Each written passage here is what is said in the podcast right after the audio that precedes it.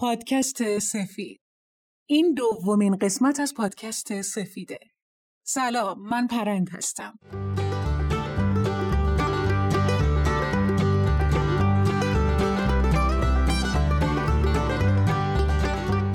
یادتونی چرا اسم این پادکست سفیده؟ چون ما پرچم صلح و بالا بردیم. می‌خوایم در جهت صلح قدم برداریم. اینجا خبری از کینتوزی و نفرت نیست. ما می‌خوایم فکر قویتر صلح و جایگزین فکر ضعیفتر جنگ کنیم. براتون داستان مناطقی در جهان رو میگم که اقدامات کوچک فردی و محلیشون چطور یک اجتماع و منطقه جغرافیایی متحول کرده. بینش دگرگون کننده این جوامع از کجاه و ما چطور می‌تونیم در جهت توسعه عالم قدم برداریم. جوان تواند عالمی را به حرکت درآورد.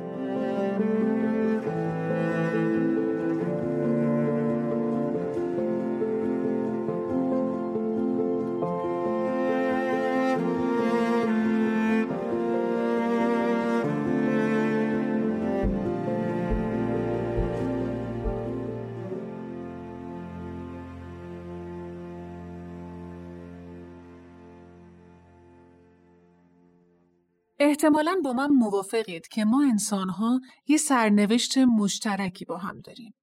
یعنی یه جوری به هم مرتبطیم و روی زندگی هم تأثیر می‌ذاریم. بخشی از زندگی و حیات ما مشترکه. ما یه زندگی اجتماعی داریم. حالا به نظرتون چه چیزی باعث میشه افراد برای این زندگی مشترکشون تلاش کنن و مسئولیت بپذیرن؟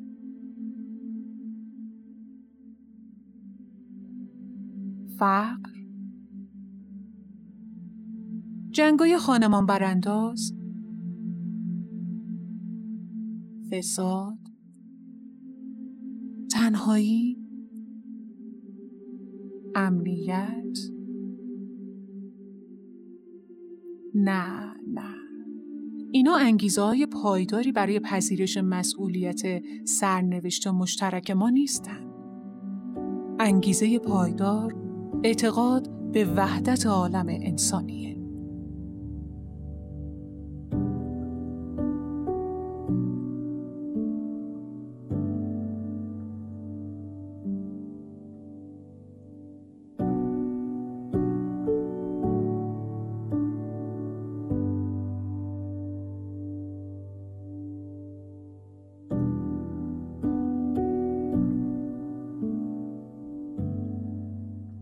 در صحبت و گفتگوهای معمولی از اینکه افراد بشری خونواده هستند به طرز ریاکارانه ای به کار برده میشه. در واقع مؤسسات اجتماعی در بیشتر مواقع با مشکلات اساسی روبرو هستند. با اینکه همه در مورد این صحبت می‌کنن که بشر یه خونواده است، هنوز نحوه زندگی ما روحیه رقابتجویی رو تشویق می‌کنه.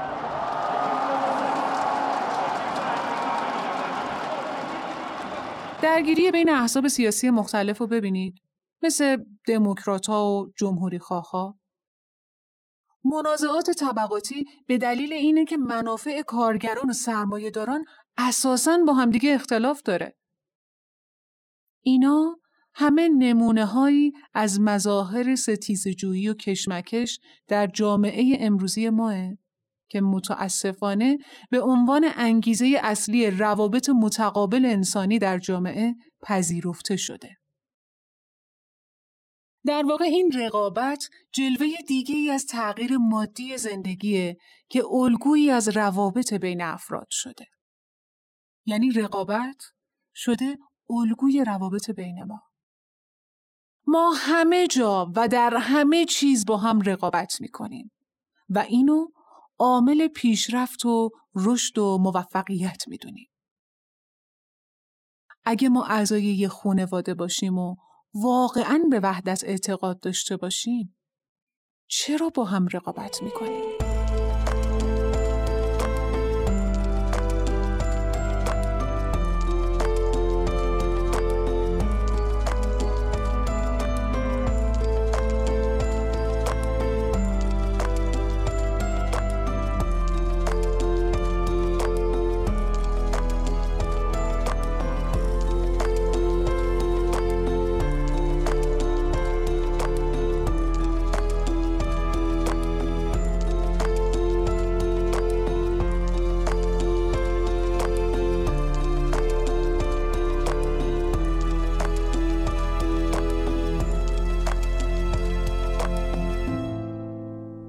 عالم بشری و میشه به هیکل یا بدن انسانی تشبیهش کرد.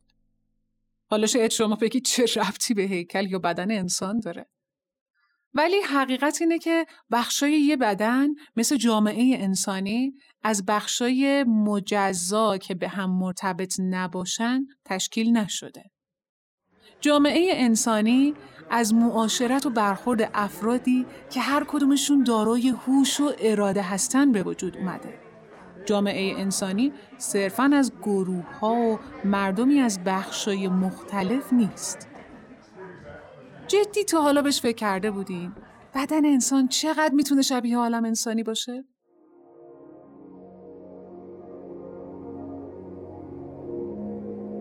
تصور کنید هر کدوم از ارگانای بدن مثل قلب، مغز، گوارش هر کدوم خودشونو جزئی جدا و تفکیک شده می‌دونستن.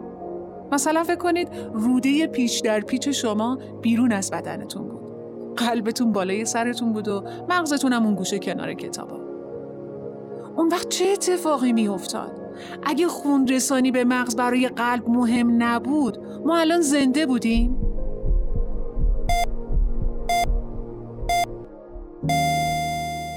هیچ سلولی چه از لحاظ کمک به درست انجام گرفتن وظایف بدن چه از نظر سهیم بودن در تندرستی کل بدن جدا از بدن زندگی نمی‌کنه. ولی همین ترتیب یک پارچگی و پیچیدگی بدن انسان و ترکیب کامل همه سلول ها در بدن به هر کدوم از عناصر و ارگان ها اجازه میده که از توانایی های مخصوص و پنهان خودشون استفاده کنن. حالا فکر کنید ما در عالم انسانی اجازه بدیم که همه افراد صرف نظر از اینکه با ما چه تفاوت‌های ظاهری دارن از توانایی ها و استعدادهای خودشون در جهت سلامت و پویایی جامعه استفاده کنند.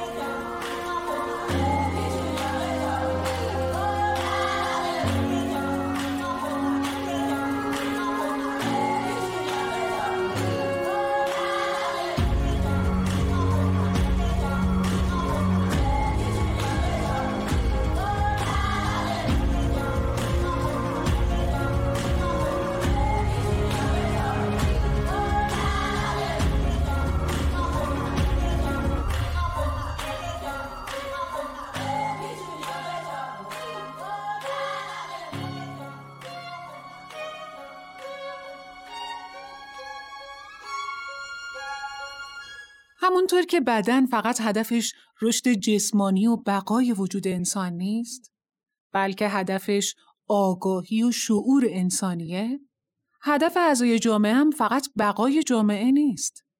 هدف جامعه انسانی باید رشد و تعالی عالم انسانی باشه. که این فقط در صورتی ممکنه که ما هم مثل اعضای بدن به وحدت برسیم.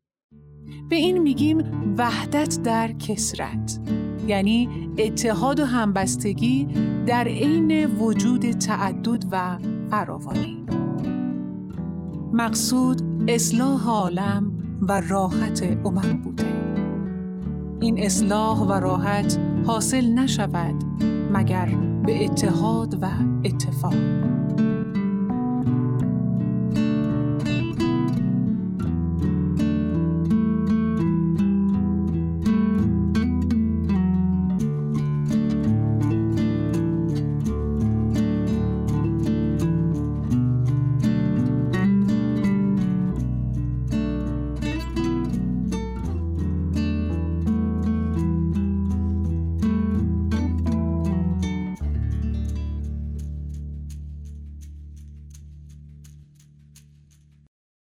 بنابراین وحدت به این معنی نیست که همه ما مثل هم فکر کنیم. به این معنیه که در جهت هدف مشترکی در عین وجود تعدد و فراوانی متحد بشیم. مثل اعضای بدن که با وجود تفاوت‌هاشون برای شعور انسانی تلاش می‌کنن. این ما رو به یاد عبارت معروف جهانی فکر کن، محلی عمل کن میندازه. این عبارت رو به پاتریک گدس نسبت میدن و در موارد مختلفی مثل فعالیت های محیط زیستی، آموزش و تجارت به کار می‌برن. مثلا خیلی از فعالان محیط زیست که برای کره زمین نگرانن معتقدن برای نجات کره زمین به فعالیت در همه جای دنیا نیازه.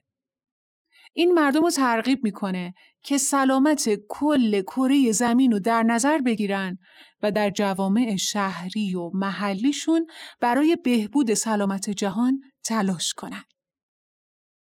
در ادامه داستان حقیقی از یک گروه نوجوانان رو میشنویم که یکی از فعالیت‌های گروهشون توجه به نیازهای جامعه و کمک به اونها برای بهبود جامعه است.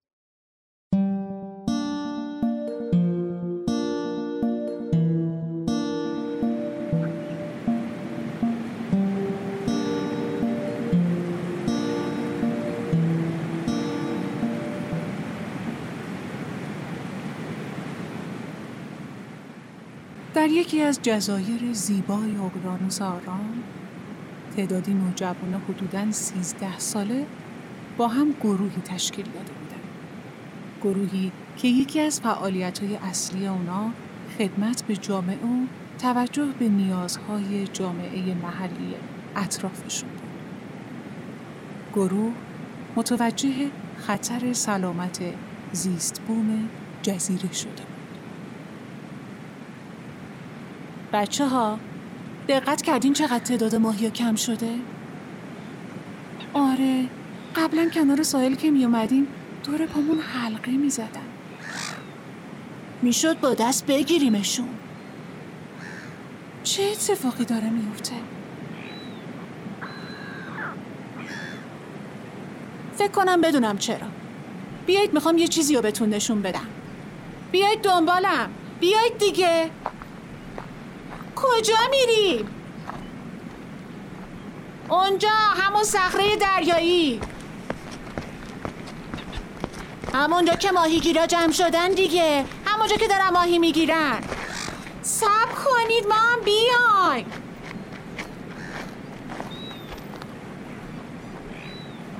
اینجا چه خبره؟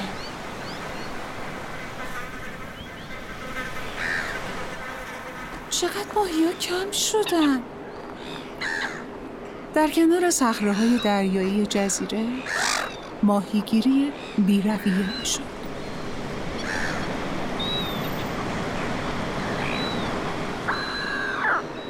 حالا فهمیدم چرا ماهی ها کم شدن. اگه این وضعیت ادامه پیدا کنه ماهی ها نمی‌تونن جمعیتشون رو حفظ کنن. یعنی چی؟ اول کم میشن بعدش هم پتی غیب میشن. یعنی مایا از بین میرن. باید یه کاری کنیم. اصلا اصلا این باشه پروژه خدمتی گروهمون.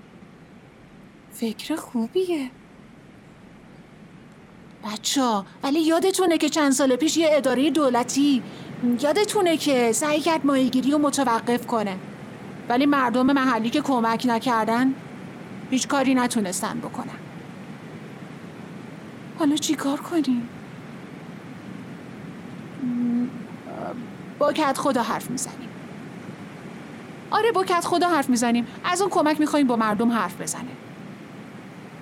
راست میگه. مردم به حرف اون گوش میدن.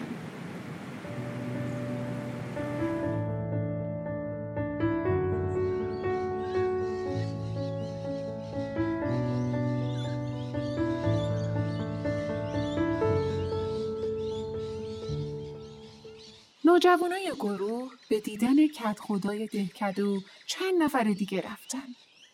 اهداف پروژهشون رو توضیح دادن و از اونا کمک خواستن. نوجوانا می‌خواستن ببینن اگه جامعه به مدت دو سال ماهیگیری و در این بخش از ها متوقف کنه میشه سلامت زیست بوم و احیا کرد؟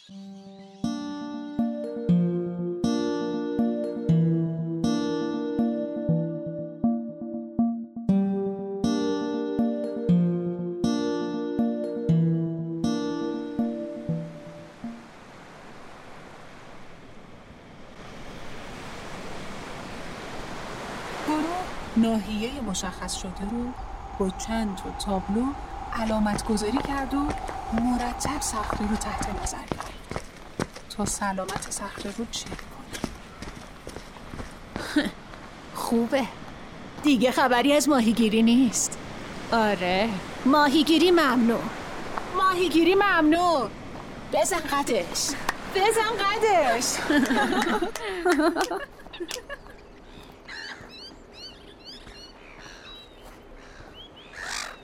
نماینده اداره شیلات به دیدن گروه اونا اومد و دانش تخصصی مربوط به این موضوع باشون در میون گذاشت.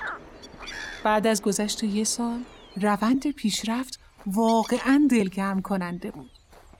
و بعد از دو سال اون بخش به اندازه سرزنده شده بود که ماهیا و تخمهاشون به صخره کناری سرازیر شدن و سلامت بخشای دیگه هم بهبود پیدا کرده بود.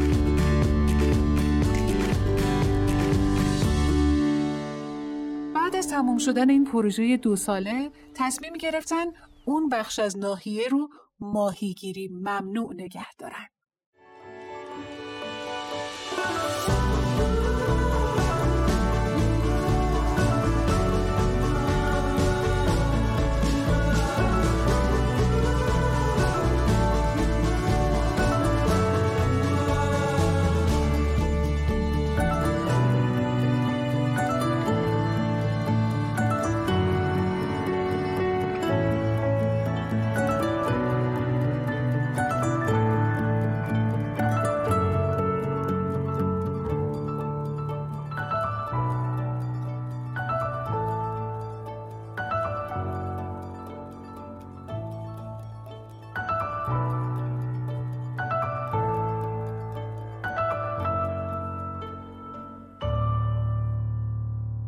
از دیدگاه وحدت نوع انسان توسعه رو نمیشه کاری دونست که شخصی برای دیگری انجام بده.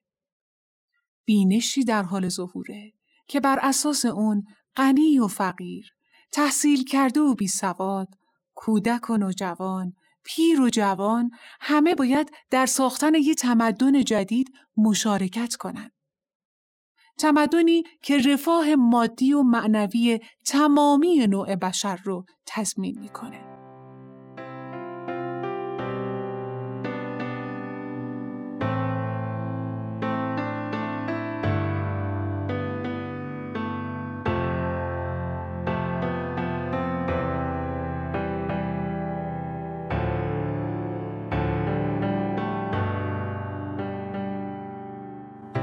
از شما می‌خوام این هفته به این فکر کنید که نسل شما چه کمکی می‌تونه به ساختن جوامع پویا در محله ها و دهکده ها و سایر محیط ها کنه.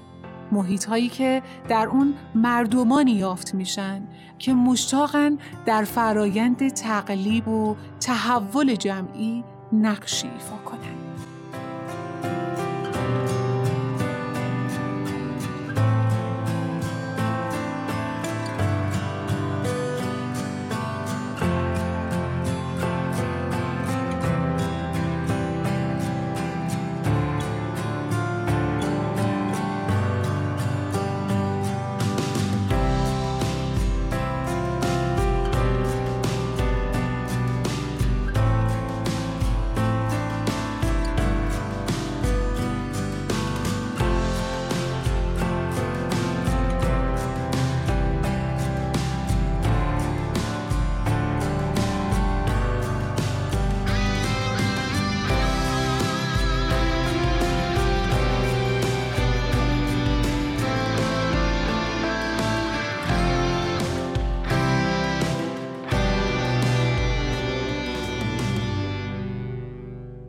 تهیه شده در پرژیم بی ام